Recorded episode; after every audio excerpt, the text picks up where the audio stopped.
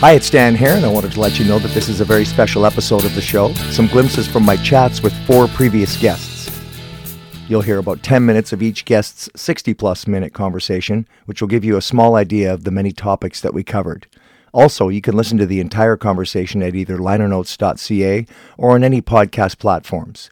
Just search for Liner Notes Revealing Chats with Canada's Retro Music Makers. Enjoy. Today, I'm very honored to have as my special guest recording artist and Canadian icon Cathy Young. Her second album, Travel Stained, was released in 1973, and Young won the Juno Award for Best Artist in 1974. So, we'll be talking about music and travels and the business of music, and we'll get some other insights as well about her music career. So, thanks for joining me today, Cathy. How are you? I am not too bad for an old broad, still breathing, thank mm. God. Yes, you're an eternal optimist. I, I read on your uh, page, which is a very nice way to be. Self-described, and uh, yes. I don't know how to be any other way. Three years old, I sung yeah. "Jesus Loved Me" on the streetcar, and the whole place stopped. And it's the first time I ever heard applause. And wow. the guy gave me a, an older man gave me a butterscotch candy, and and uh, I don't know. I've been a sucker for applause and butterscotch ever since. well, because I often ask people, like, you know, how did you get your start? Everybody, well, my parents got me piano lessons, all that stuff. But other people are just naturals. Like, you just open your mouth and you realize this is what I was meant to do and this is what I'm going to do. Yeah, I believe that. Um, I've always had music in my heart and my soul. Um, my father actually told me I was crazy because I could hear music in my head and I've heard of other few people who had that problem and their parents sent them to therapists because they thought it was a hmm. horrible thing. Yep. You know, really. but I yep. uh, I did. I've always heard music in my head. It's always running in my head. Hmm. Maybe it was the mercury I was playing with when I was a kid. I used to break the thermometers and roll it around in my hand and play with it. So oh. I think I probably have a little bit of the Mad Hatter in me. I didn't have any formal training until ooh, many, many years, but I had a natural aptitude to it. So I always yeah. played. I could play, uh, I picked out the, the, the, notes to Clair de Lune on a piano at my father's friend's house. So I knew I had some sort of thing. Uh, and I never picked up the guitar till I was 15. But when I was okay. very young, I, I, I knew I, I just loved music. I just loved it. The watershed moment for me, Dan, came when our whole family broke up when I was 12. Poof, we ended up in a one bedroom apartment with mm. my father and my sister. My sister and I shared the bedroom, and my father slept on the couch. And he wouldn't let his daughters go. We could have ended up in the foster system. He wouldn't let us go. Mm. And uh, so, what changed for me was one I didn't know where we were going, what was happening. I was very lost. Yeah. And then I was saved. The Ed Sullivan Show, hmm. February 9th, 1964. I can never lie about my age. I turned 13. And hmm. that night was my birthday. The Beatles were my present. And wow. when I heard them play, ah, oh, I knew, yep. I knew my soul mm. locked into the music, and I, I said, "This is what I want to do." the The mural that's um, on the wall uh, at Yonge and Carlton, the 220 foot high. yeah, I wanted to ask biggest, you about that. Biggest in yeah. the world, painted by the one and only Adrian Saute Hales. He did yeah. both sides of it. It's in a community building on the uh, uh, both sides of a of a 22 story building at Yonge and Carlton on the yes. east side. And first he did about five, oh, well, about maybe almost 10 years ago now. And it was uh, Ronnie Hawkins, may he rest in peace. Yeah. My dear Ronnie. Um, yeah. And he was right on the top. They called him the mayor of Yonge Street. And yes. under there were uh, Glenn Gould and uh, Gordon Lightfoot and uh, Diane Brooks and uh, Jackie Shane. Uh, mm. Beautiful, you know. Yeah. And now they've put it on the other side, and I didn't even know they were doing it. I got a call said, uh, "We've painted your, we're painting your picture up on the thing with Yonge Street le- legends, and and uh, see if you can find yourself on it." I went and I they gave me the. Uh, I went okay. Uh, it's 26 feet tall and it's the lower left hand quadrant. Wow. And, and he's worked my guitar, the psychedelic part. Our side of the building starts with the the rock pile, the band, uh, Rush, Jay Douglas, David Clayton Thomas, Dizzy Gillespie. Max Webster, Carole Pope, the uh, the Checkmates, de, uh, the Mandala. Wow, I guess you started as a busker and you ended up playing at the yeah. clubs down there. I was busking, but I had my guitar case closed. I was very, very, very upset if anybody threw money at me. I was playing for the love of my art, starving, but playing for the love. I would sell magazines, Harbinger magazines at 25 cents. You got Oh. to keep 10 cents. And and, Wow. and and sell them to the cars as they went by, and and then uh, went go back, and that was my audience. The street was just my audience to me, and it's it's just sharing love. You know, Yorkville to me um, I left at 16. I walked away from school. One of the they they I they did an IQ test and said I had one of the highest IQs they'd ever had there. I chose it. Uh, I had no direction. My best friend went there to do homemaking. That's all a girl could do back then. I Mm. wanted to take auto mechanics. They wouldn't let me.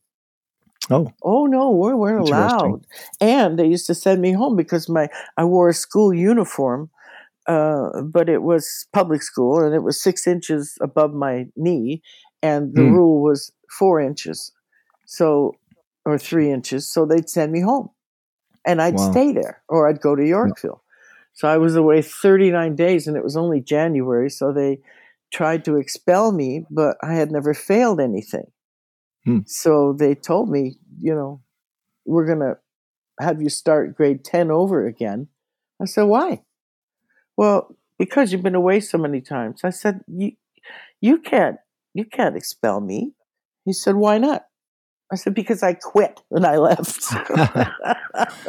so then then you went back to music. Obviously, you just thought, okay, I got better things to do than than this. Yeah, I continued. I mean, music was starting to flower within me at that point, and I Yeah. so I just I went and moved uh, to Yorkville.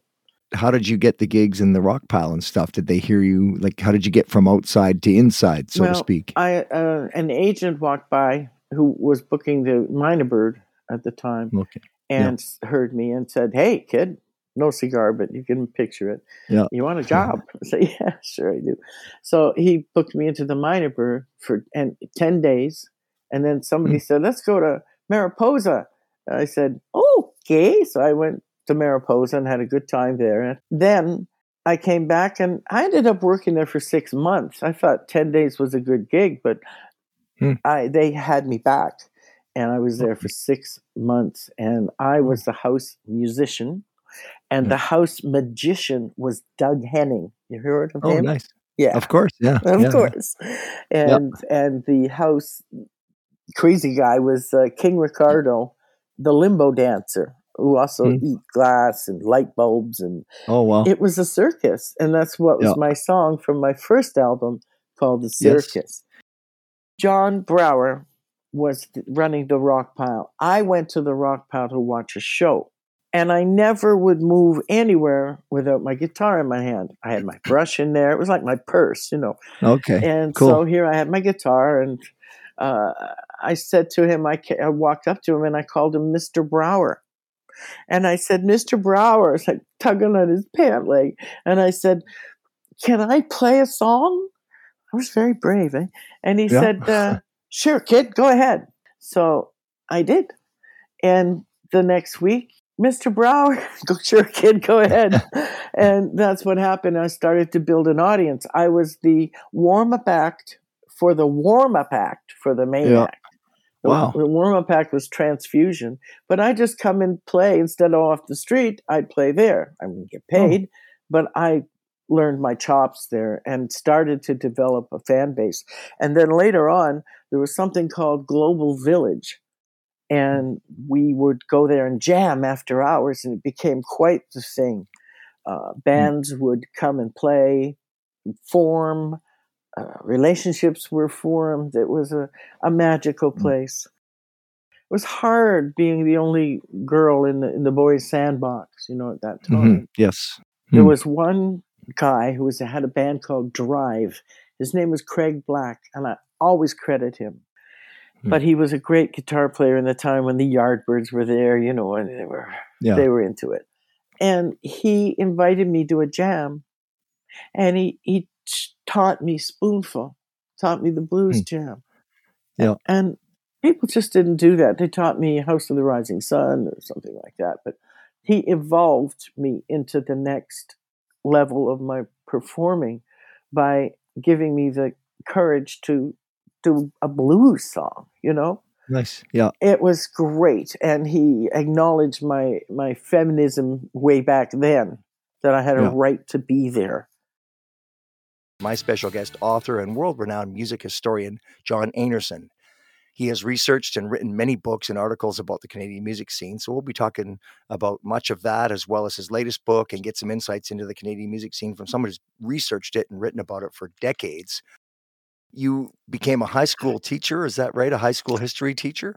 Exactly. After I kind of hung up my rock and roll, uh, I would say hung up my snakeskin boots and my guitars, Yeah. I became a high school history teacher.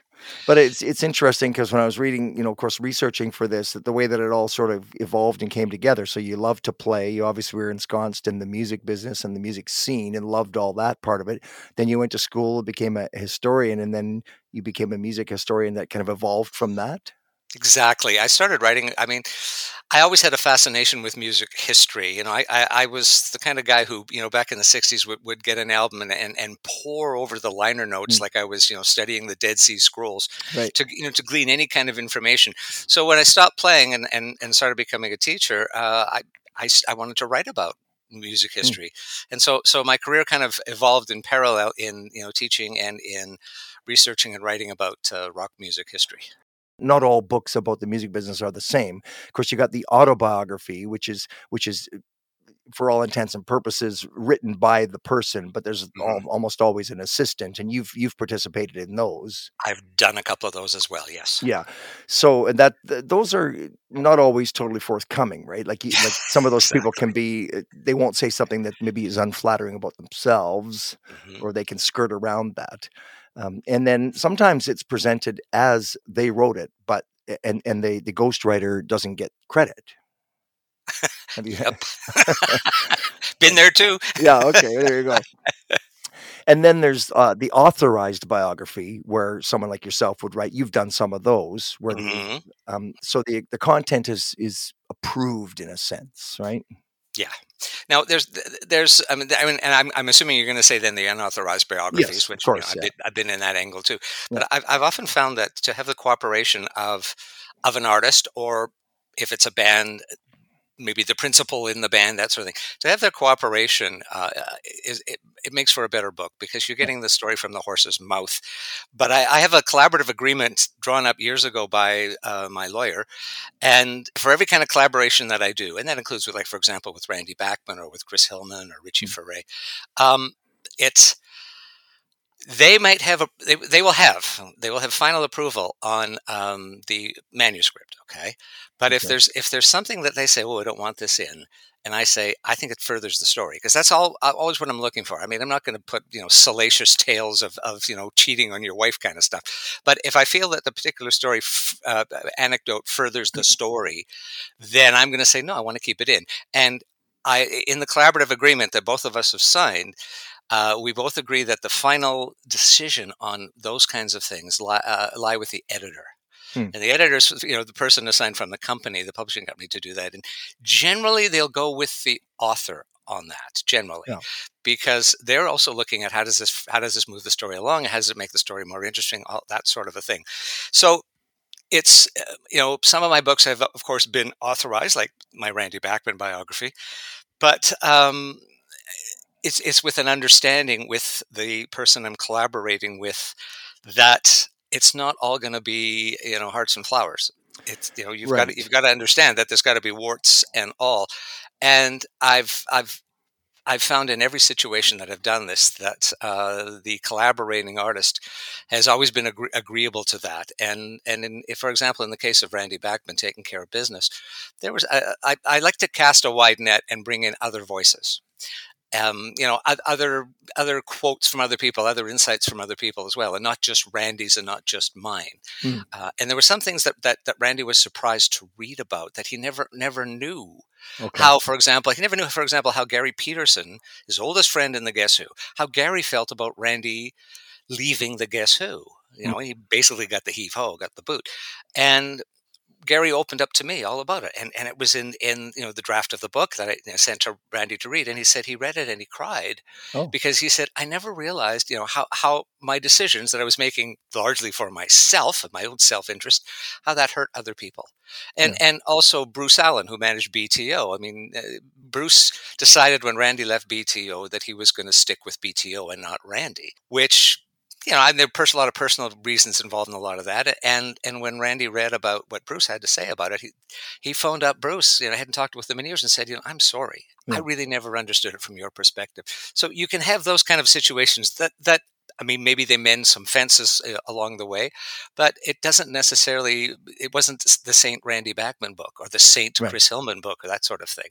So it's good to good that they understand that it's it's it's not all going to be you know wonderful yeah it's not all uni- unicorns and rainbows for sure yes, and and so exactly. were you were you restricted at, at any point in writing where where you really wanted to put something in and, and you weren't able to no but I, okay. I in one case, though, when I did John Kay's, uh, I mean, ostensibly an autobiography, interesting that when we signed the agreement to do the book, you know, he's the Steppenwolf guy.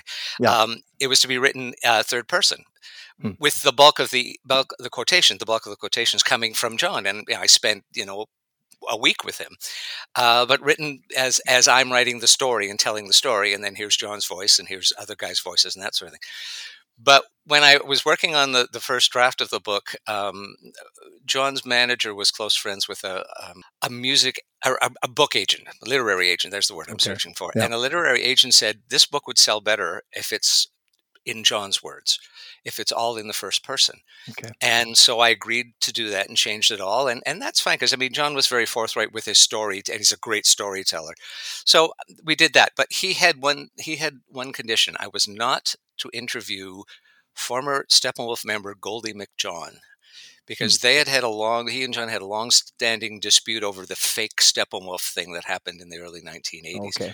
So I, I adhered to that. You know, in looking back, I, I, wished I hadn't done that, and I wish I had tried to prevail upon John okay. that that's the wrong thing to do. Yeah. But that's kind of the only time I've ever had any any conditions placed on me. Generally, they generally the people that I work with uh, have great trust in me. I mean, the only the only kind of caveat that Ian Tyson gave me when I did the Ian and Sylvia book was he said, "Just tell the truth." Yeah. And, and when he read the manuscript, he had no changes to it whatsoever what attracts me to want to write about uh, an artist or a band or a genre of music is the human interest side of it. Mm-hmm. You know, I, I, want to tell a good story, and whether you're a fan of Randy Bachman, whether you're a fan of the Flying Burrito Brothers, whether you're, you're a fan of Arthur Lee and Love, um, I'm going to get, I'm going to tell you a good story, and it's going to have a good story arc to it. And human interest and and uh, a good story appeal to me. Like I've been I've been approached by um, over the years by by artists who have you know on the basis of the books they've read that I wrote have contacted me to say I'd like you to write my story and and talked with them and realized there isn't much of a story there. So. Mm. You know, I, I, don't want to have a book that that that is just you know, and then in '72 we toured England, you right. know, that kind yeah. of thing, because that that's that doesn't that, that doesn't give insight in, into into people and i'm trying to convey that sense of insight so then I have to ask about the unauthorized biographies. I mean, because they're sort of a double edged sword, right? Because they, you can write whatever you want, and some of the stuff. The, I was just wondering about that, where where the unauthorized biographies can can include gossip and sort of the, the salacious part of it, but also more honest in some ways, maybe. Well, I've never written one really because yeah, I've always, okay. in some way, gotten uh, again whether it's authorization, cooperation, or even just tacit support, saying "Yeah, go ahead," uh, kind of thing uh, for all of my books, and and there isn't a person that I've interviewed for any of my books, and we're talking about 19 books and you know hundreds yeah. and hundreds of interviews. There isn't a person that I couldn't phone up today and talk to Okay, so you've never been sued or you've never been. No, I've, no, I've been threatened. I've been threatened. I tell you, the, I'll tell you this story. Um, the day before my Bachman book came out, and it was credited to John Einarson and, Rand, and Randy Bachman because I wrote it in the third person, yeah. but again, Randy was the, the principal source of info.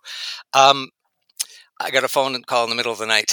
it was the day we were gonna we were gonna have the big launch at, at McNally Robinson, the big bookstore in Winnipeg. You know that day coming up. And about three in the morning, I get a phone call from Burton Cummings, and he's oh. obviously a few sheets uh, to the wind or whatever yeah, the phrase yeah, is. Yeah. and he's going, "If you say anything about me that's not true, I'll sue you."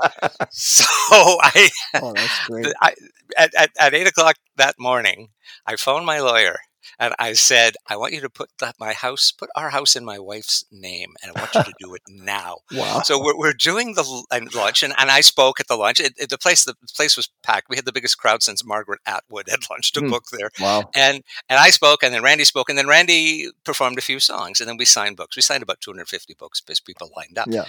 And I was sitting at a table beside Randy. We're signing books, and I feel this little nudge in my back, and I turn around, and there's my lawyer crouched down behind, handing me a piece of paper, and he oh. Says, "Sign this." so I signed it, and the house was my wife's. It's still there, oh, just hilarious. in case. So I have yeah. to be nice to my wife. Today, I'm very honored to have as my special guest songwriter, producer, drummer, and multi instrumentalist Jim Vallance. He's written and recorded some of the best classic Canadian music of all time. So thanks for joining me today, Jim. How are you? I'm great. Thank you. Good to be here. I've had a front row seat for, for many years to, you know, people like, you know, Bryan Adams, Steven Tyler, Ozzy Osbourne. I've seen what it, it's like to be famous and all the baggage that goes with that. And uh, that certainly was never my, my wish. I mean, it's just great to be the anonymous guy in the background and your name certainly is is well known but uh, that's right you didn't uh, you didn't embrace the the spotlight and sort of stand front and center in the stage but you were certainly a, an integral part of everything that was going on. Yeah it's nice it's actually a nice place to be you know behind the scenes and you know very much part of the process but except for industry peers no one really knows who you are when you are able to make a living and, and in your case a very very good living was it was there a defining moment or was it planned or was it just happenstance or just an accident? I don't think anything's planned. I mean again just to go way back i mean the first time i got paid was uh, $2.50 for a community center in vanderhoof and, and you know that was an amazing moment. Like yeah. really? We get paid to do this? And then from that moment on i mean you can't plan anything you can just, you know, work really hard and you know apply yourself every minute of every day, and certainly have have goals, and and then you, you once you reach them, you make new goals, and you just keep kind of leapfrogging forward. So, you know, nothing was planned. It just all, not that it's accidental because it was hard work, but um, right. you can wish it, but you you have to you have to make it happen. So then I was curious about the the business side of it. Like, did you have a publishing deal or a recording contract? Like, how did that all work? Because typically you'd have a, a band and they'd have a core writers or or the principals would have a record deal or some kind of publishing deal. How it must have been a bit of a, a mess there. With you know, I have no recollection people. of that at all. I mean, I, I, just removed myself from the band and okay. Um, I mean, uh, Bruce Fairbairn was the was the business guy. He was kind of the even though Bruce Allen eventually uh, managed Prism. Uh, Bruce Fairbairn, up until that point, was the business guy, and even after that. So you got your songwriting credits and just moved on. Yeah, I mean the songwriting credits are, are in perpetuity. And you wrote Spaceship Superstar. You co-wrote that? No, I wrote that on my own. That's yours. Okay, that's great because that that that's an awesome song. I've played it lots of times, and of course, when they did the space station, they played that. You I know what a treat that was. That and then uh, and then of course you met Bryan Adams. Now Bryan, of course, was very well known around Vancouver. I'm I'm about his age. I think a smidge younger than him, but uh, you know, it would have been a natural fit for you, I guess, because he was really super eager. I mean, everybody knew how how driven and how planned. You talk about having a planned out career. I mean, he he was very focused on what he wanted to do. And you were older. You brought a lot to the table for him, I would think, because you already had a track record, right? Yeah, I think it was a, a really good time for the two of us to to meet. I mean, I just quit Prism and he had just quit Sweeney Todd. And as you say, I was a bit older. I was 25, I think, and I'd already had a little bit of success in the in the Canadian music industry. Bryan was 18, but I mean, just boundless energy and hugely talented and driven. So, yeah, it was a, really good, um, a really good pairing. Yeah, because because Bryan was looking for. I mean, he was one of those guys. It was super. Bruce Allen said to him, said one time about Bryan Adams, he would have been successful at anything because he was so driven to be that. I, I think so. Yeah, he's just unstoppable. I mean, he still is. He's 63, and he still hmm. has mm. that same ambition and energy. And um, yeah, he's just he's one of those guys. And I've known a few of them, and I'm very envious. There are these people who can squeeze 48 hours into 24. They just get so much done. No, that's good, and it speaks well of him. But he he was, you know, when you talk about your sort of being planned or happenstance or accident, I think someone like Bryan eh, really had a plan, right? I mean, he was focused on. Well, I, I, don't know if he do. had a plan. He just wasn't gonna stop. I mean, he just was yeah. driven. I don't think he had an actual template. I mean, neither of us really knew what we were doing. We just tried to write the best songs we could write, and and yeah. hopefully um, you know, get a record deal and have that take us somewhere. But again, none of it yeah. was planned or, or could have been planned. But again, I've met, you know, so many people who had great ambition but no talent, or lots of talent but no ambition. And, and, and Bryan just had loads of both. And then so you got you wrote "Hiding from Love" and uh, "Lonely Nights" and "Remember." Yeah, those were some of the early songs. Yeah. And then you wrote uh, you co-wrote "Summer '69." I did. Yes. And so that's probably Bryan Adams' career defining tune, would you say? I think it is. I, I think um, I mean, whenever I've seen him perform live, that seems to be the song that, um, I mean, not the only one, because there are lots yeah. of songs that people enjoy from Bryan's catalog, but that seems to be the one that's uh, that really resonates no matter where he plays it around the world. Well, yeah, and it's one of those songs you could let the audience sing the whole song because they know every word. Truly, and I've seen him almost do that. Yeah you guys wrote lots of songs for you know that that did well move for the movies or or songs that that may have done well commercially but in terms of career defining songs or the tune that everybody thinks about when you think about Bryan Adams and Jim Vallance, that that's probably the song that comes to mind first. Yeah, I think that's the best way to, to, to put it is yes, not Bryan's biggest hit in terms of chart numbers or royalties, but it, it is the one that I think is sort of signature to his career. Yeah. So then the other question I had for you is how much of what you were able to do was a function of the time that you lived in? You know, everyone's a product of their time and, and the year that you were born and the time that you came up. I mean, how much is it a function of that?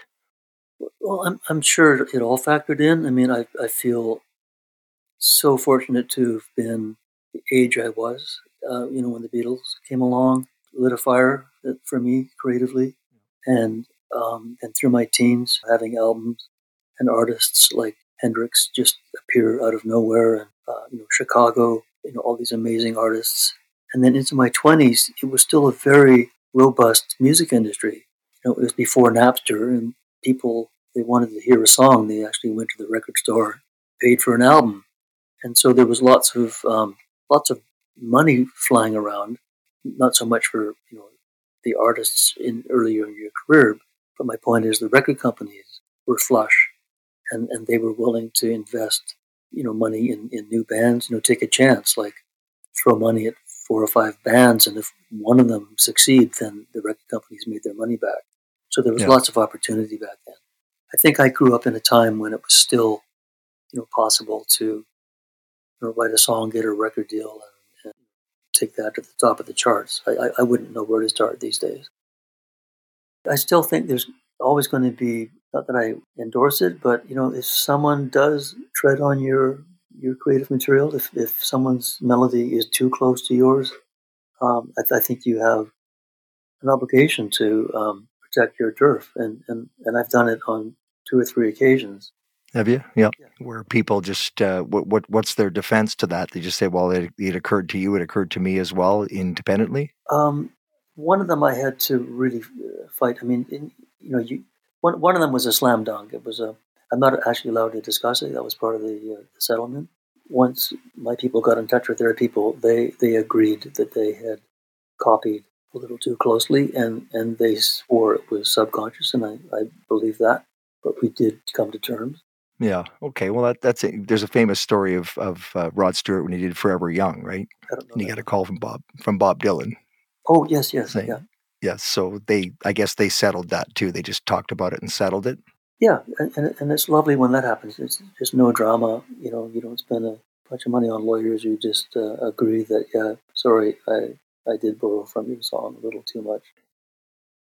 Of course, if you have success, the record company is going to want um, something similar. But uh, I think you just have to be true to yourself. I mean, I'll, I'll tell a tell a story here. A little bit telling a story out of school, but I won't name any names. But um, uh, the first Glass Tiger album, we'd finished mixing it, and the we knew the first single was going to be uh, "Don't Forget Me When I'm Gone," and we spent a little bit of extra time uh, mixing that with an engineer from LA called Ed Thacker, and the Canadian record company were really thrilled, and so they had the um, a fellow from Capitol Records in New York fly up to hear the the album, and we played "Don't Forget Me When I'm Gone," and he said it's great, but you're going to have to do a, another mix for the U.S. market. I said, well, what what would you do different? He said, it just needs to be a little little edgier. We had a little bit of a talk about it, and I didn't ever really fully comprehend what what he was looking for. After all the record guys, record company guys left the room, sitting there with the band, and we just like we'd spent so much time and put so much care into our mix that uh, honestly we didn't know what we could do different. So the next morning, I put exactly the same mix in a box and wrote um, American mix on it and, and sent it over, and they loved it. Today, I'm very honored to have as my guest the multi talented and multifaceted Jane Siberry, singer, songwriter, producer, poet, and a bit of a free spirit as well. It's interesting with you and your in your pursuits because you you went to study music and then you ended up getting a you got a BSc in uh, in microbiology. Is that right? You ended up studying biology. Uh, it was a general science right, degree, okay. but I decided I should get something major in something that I could maybe get a job in a lab later. I loved physics, um, but I took a course in special relativity that was beyond what I beyond what I knew. So mm. that got me so stressed out for the first time in my life. I was so stressed out that I took a meditation course. It was TM that they were oh. teaching, and so that was a great thing. I mean, I've used it always since then. And then oh, cool. uh, chemistry is a beautiful thing. It's so abstract and oh my gosh, um, hmm. it's moving. And then biology, my mom and I would dissect. We'd dissect in class the earthworm, the piglet, um, mm. and I'd take them home and my and a frog, and I'd know them inside out by the time I left my class. So I'd take them home and show my mom on our kitchen table. Wow, she loved that. Interesting. Too. That was a defining moment when I simplified, organized things enough to put them into songs, and then, um, and then I think I just watched how they affected people or didn't affect people and right. I, I don't know how to say it but I've yeah a defining yeah, moment. a, I just knew that yeah. they weren't making people mad or boring that's what I observed. Right.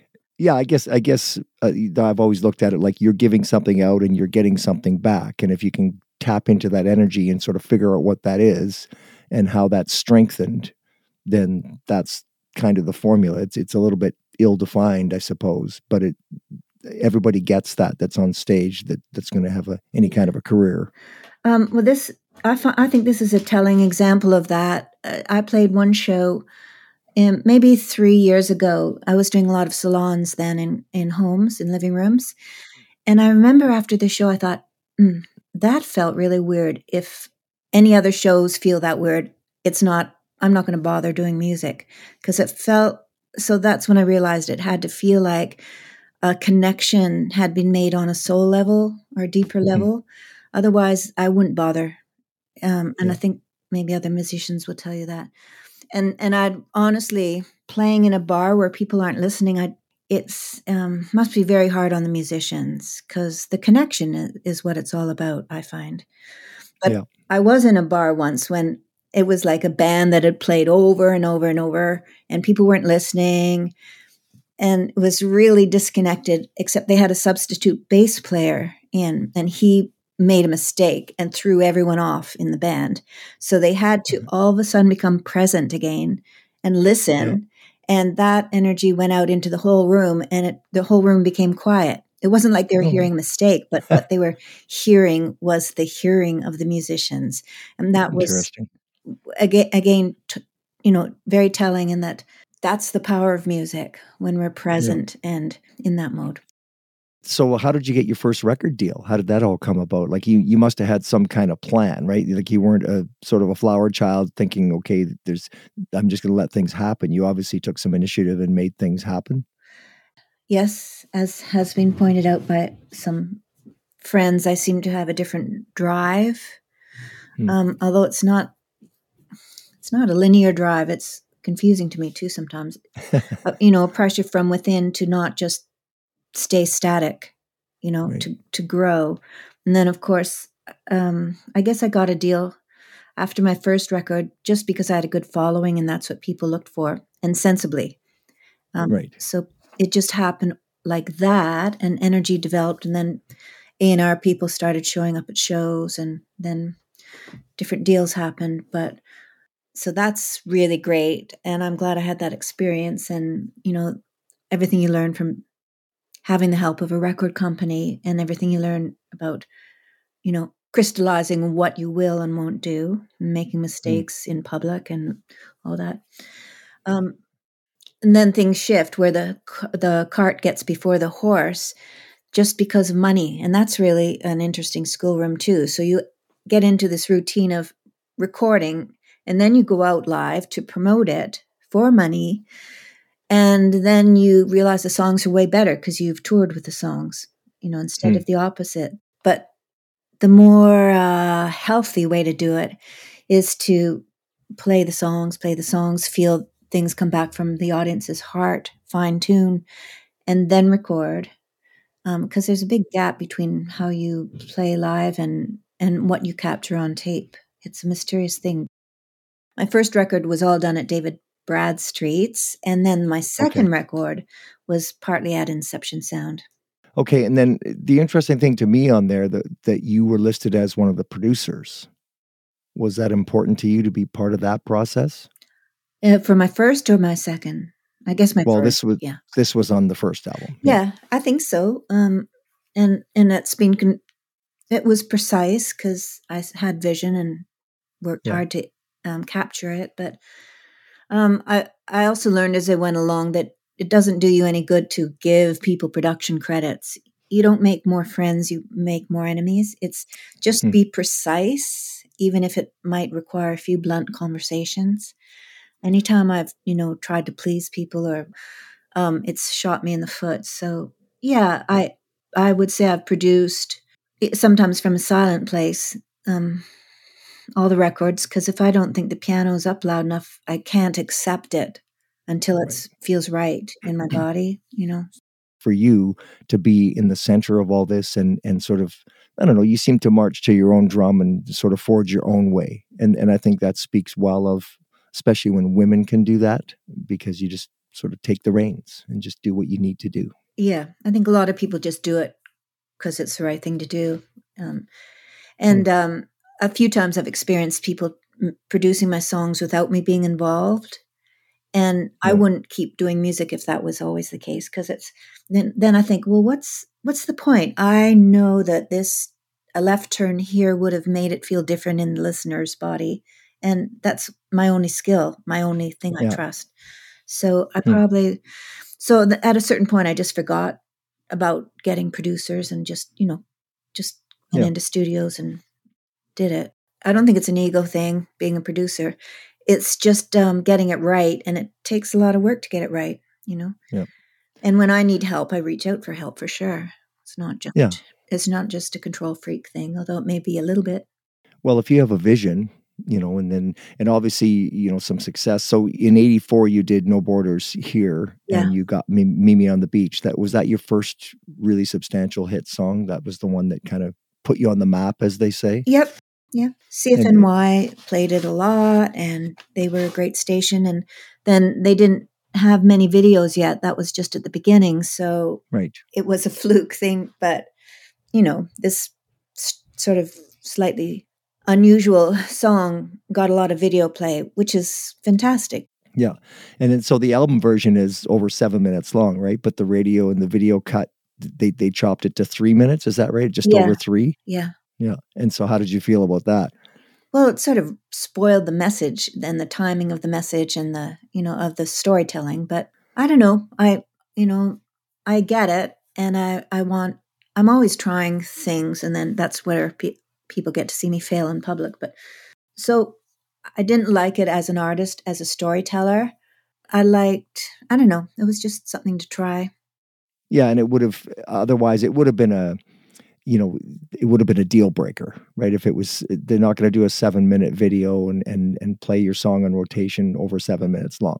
And then you you started out as more of a, a folk sort of artist and you've really done a lot. You've you've been willing to adjust and shift. Like you went from the folk stuff to to what would you call no borders here? That was considered like electronic art pop. I think one person described it as.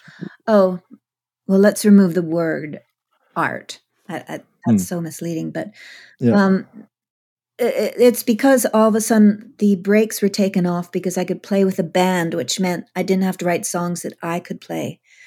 So I, I could become a bit more complex. And all this has led towards, you know, the music I used to hear in my head when I was three or four. It's been a full, long circle to get back to um, getting closer to what I hear in my head. The culmination being one day I finally wrote a song in slow motion, which means I just I told the engineer, okay, this I need this rhythm. I mean this pulse, this tempo, and then I need give me a piano and then um, strings and and then I built it note by note. I wouldn't go to the next Mm. note till I heard it in my head, and then I'd Oh. fill it with whatever you know string or whatever, and trying to get closer to what I heard in my head because normal songwriting is a lot coarser for me. That was really interesting, and the culmination of that was a song called "A Train Is Coming."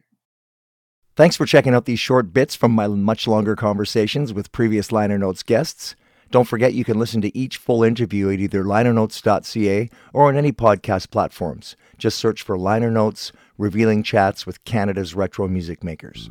Until next time, I'm Dan Hare.